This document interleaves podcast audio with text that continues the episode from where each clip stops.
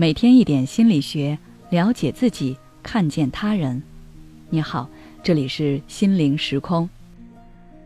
今天想跟大家分享的是缄默效应，不在沉默中爆发，就在沉默中灭亡。不知道是男女对感情敏感性存在差异，还是有其他的原因。我发现来咨询的人，女性通常在问题刚出现时就会觉察，并且会想办法解决。而相对的，男性往往是在感情快要崩溃时才能发觉。就比如前几日来咨询的一位先生，他不明白妻子为什么突然要跟他离婚，觉得妻子是在作，好好的日子不过，非要闹。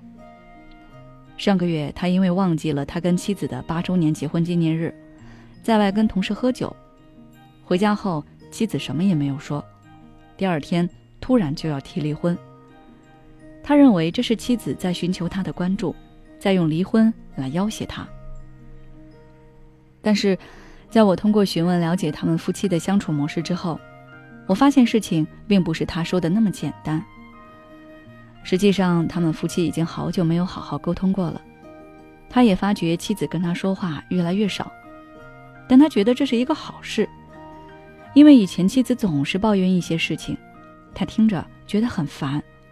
认为妻子都是在小题大做，没事找事。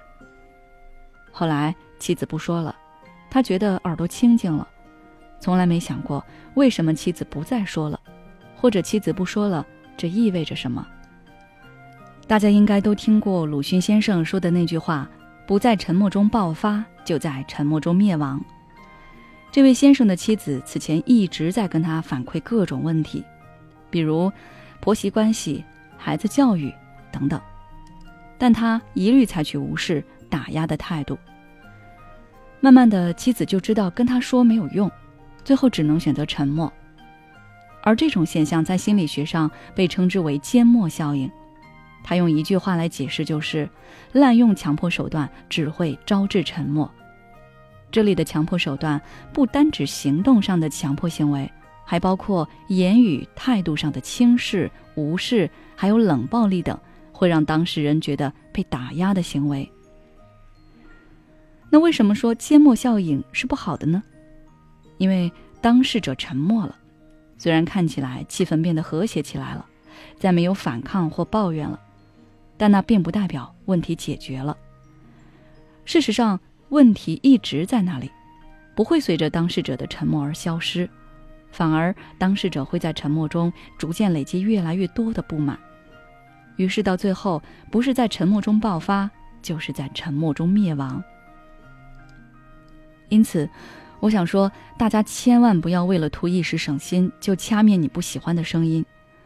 正如那位先生一样，以前他不喜欢听他妻子跟他说那些家庭琐事，以后他可能想听都听不到了。网上之前流传一个梗：解决不了的问题，就先解决提出问题的人。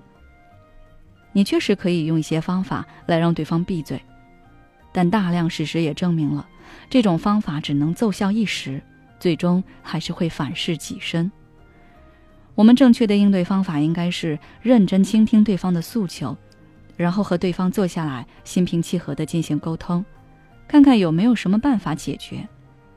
即便最后没有找到解决办法，但是你们的沟通至少会让你们达成一致意见，而不会让对方觉得你根本就没有办法沟通。沟通时要注意自己的态度和语气，不要表现出轻蔑或者是不以为然。即便你不认可对方说的，也要先让对方表达清楚他想要说的话。不管对方是什么身份，你们都是平等的。不要以身份、权势或者其他的什么东西来压人。你既然选择了沟通，那就要摆出好好沟通的样子，这样对方才能信赖你，而不是把你推远。好了，今天的分享就到这里。如果你想要了解更多相关内容，可以关注我们的微信公众号“心灵时空”，后台回复“缄默效应”就可以了。